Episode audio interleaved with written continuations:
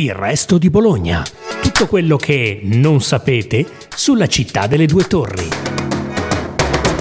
Buongiorno a tutti, sono Benedetta Cucci, giornalista del Resto del Carlino e questo è un nuovo episodio del podcast Il Resto di Bologna. Sono tre, ne ho viste due qui sotto e una un po' più laterale, diciamo in corrispondenza dell'inizio del marciapiede, quindi penso di averle individuate tutte e tre. Allora, perché dicono che poi ce ne sono solo due? Sotto al soffitto effettivamente ce ne sono due, ma la terza spunta laterale. Quindi tu le hai viste, puoi dire io le ho viste. Sì. E qual è la leggenda? La leggenda narra che si, eh, i tre briganti si sono distratti da, dalla vista di una fanciulla e quindi hanno sbagliato la mira e hanno puntato verso l'alto. Parlare quasi un minuto senza un soggetto. Se sei di Bologna capisci subito. Ma anche se sei un forestiero che è stato sotto le due torri e ha fatto il turista diligente, sai che stiamo parlando delle mitiche tre frecce di Casa Isolani in strada maggiore 19, che sono un'esclusiva della nostra città. Un made in Bologna che molti ci invidiano e speriamo solo che in America non facciano come col Nettuno del Gian Bologna ricreato fedelmente a Las Vegas all'ingresso di un Grand Hotel già negli anni 70. Oppure ci farebbe gioco avere un teaser del genere oltreoceano per il nostro turismo qui. Forse però non ne abbiamo molto bisogno, perché i dati recenti parlano chiaro. La ricchezza creata dal turismo a Bologna nei primi otto mesi del 2022 vale quasi un miliardo di euro numeri che pongono il capoluogo emiliano all'undicesimo posto nel ranking di 500 comuni italiani. Nel complesso della città metropolitana gli arrivi sono stati più di 2 milioni e i pernottamenti oltre 4 milioni e mezzo. Tra le principali provenienze Spagna, Stati Uniti, Germania wie einst Lele Marlene. Regno Unito.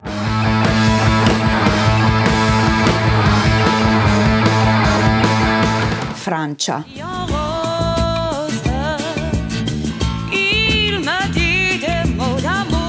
Belgio. Ne me quitte pas, il faut oublier tout.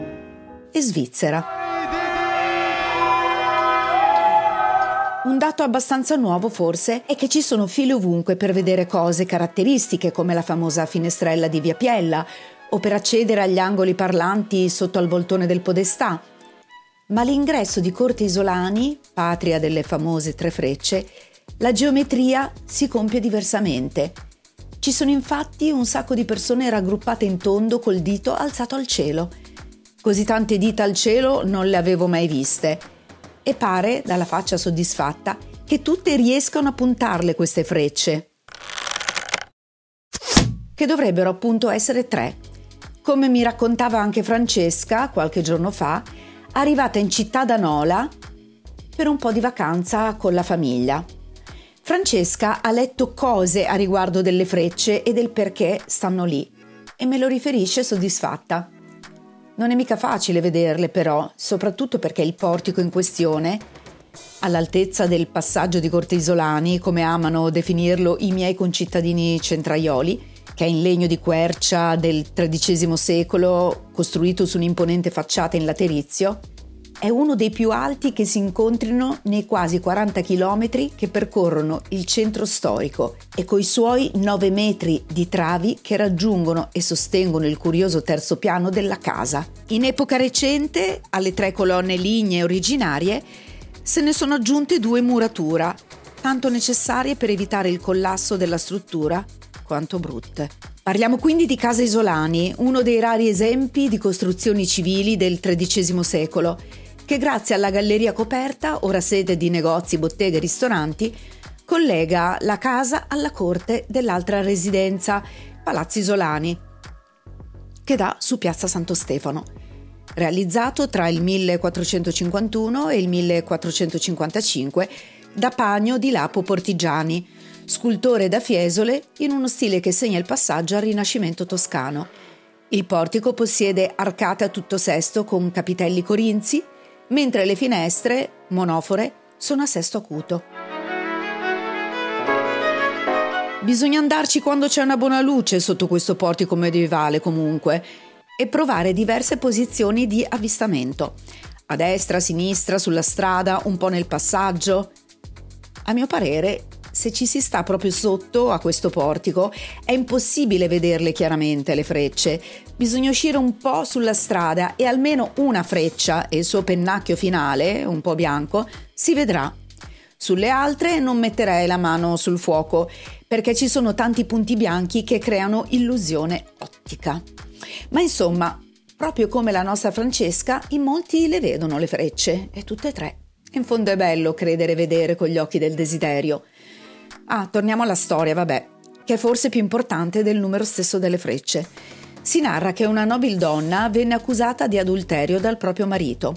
Per commettere l'omicidio, che avrebbe ripagato il torto, furono assoldati tre arcieri.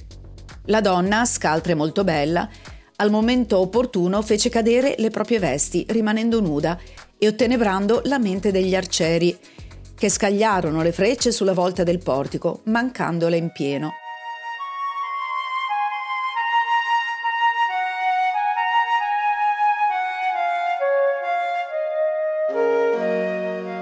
Bella questa storia, però mm, decido di tornare sul luogo del delitto.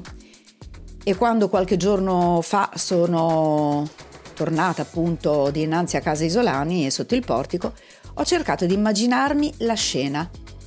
Dove abitava questa nobildonna? Al primo, al secondo al terzo piano? Se era l'ultimo ci poteva stare il lungo viaggio, anche se sbagliato delle frecce ma se fosse stata al primo piano, da quella finestra vicino al marciapiede da cui ora spuntano verdi felci e clorofitum? Ma sarebbe stato impossibile, secondo me. E poi, che senso ha scagliare tre frecce e fuggire? Ci sarà stato qualcuno che gli dava dietro con alabarda e spade?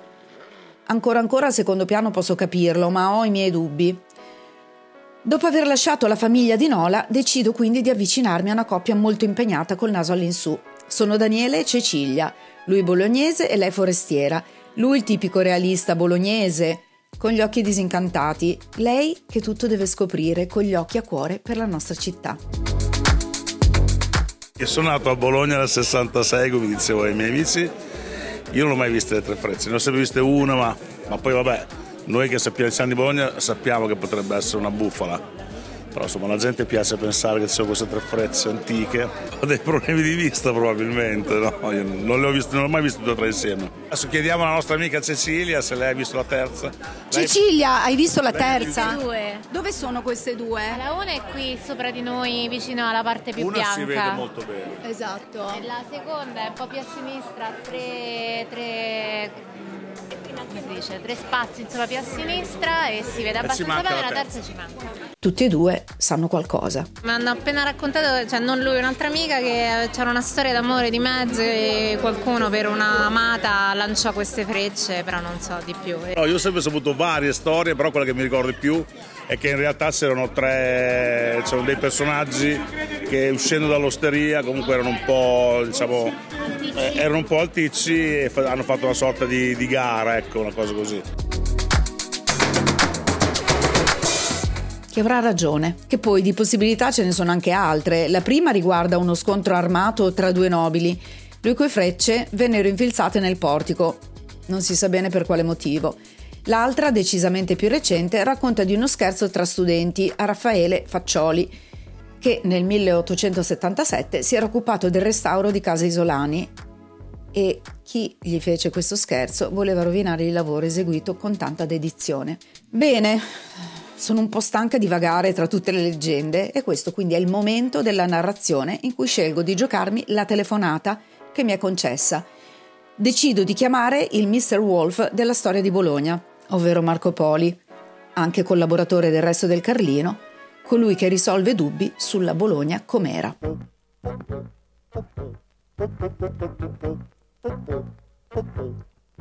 Non si sa se autonomamente dai Gogliardi o su suggerimento di un signore che, aveva, che stava aprendo un ristorante vengono conficcate nel soffitto di- de- del portico di Palazzo Isolani uno dei più antichi palazzi di Bologna e uno dei portici di legno più antichi di Bologna, vengono conficcate tre frecce. Che guarda caso, poco dopo nasce un ristorante che si chiama Alle Tre Frecce.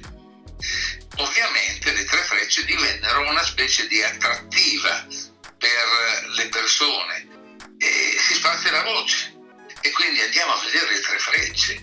Turisti, adesso non parliamo della fine del 200, successivamente, eh, i turisti erano invitati a vedere queste tre frecce eh, ficcate di su, piantate di su, chissà da chi, no? in un'area, un, un'atmosfera di mistero, eccetera.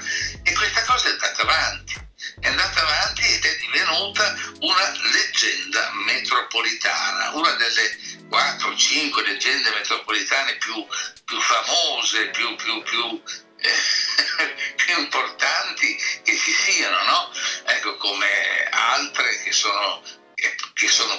state via via rivelate, eccetera.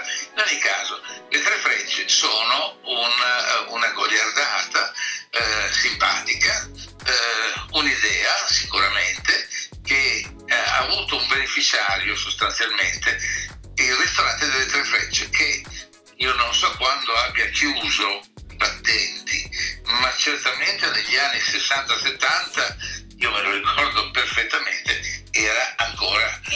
Ecco svelato l'arcano. Mi sento più leggera a questo punto e vorrei concludere la storia ricordando un po' di fatti sui nostri famosi portici patrimonio UNESCO, che di storie interessanti devono averne viste tante.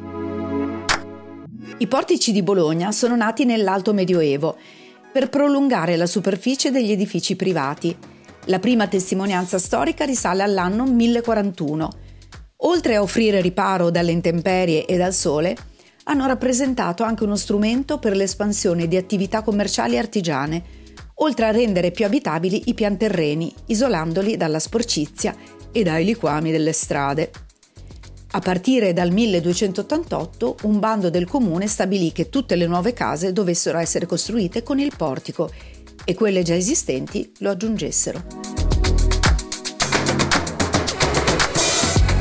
Grazie per averci ascoltati Seguite ancora Il Resto di Bologna, il podcast della redazione del Resto del Carlino.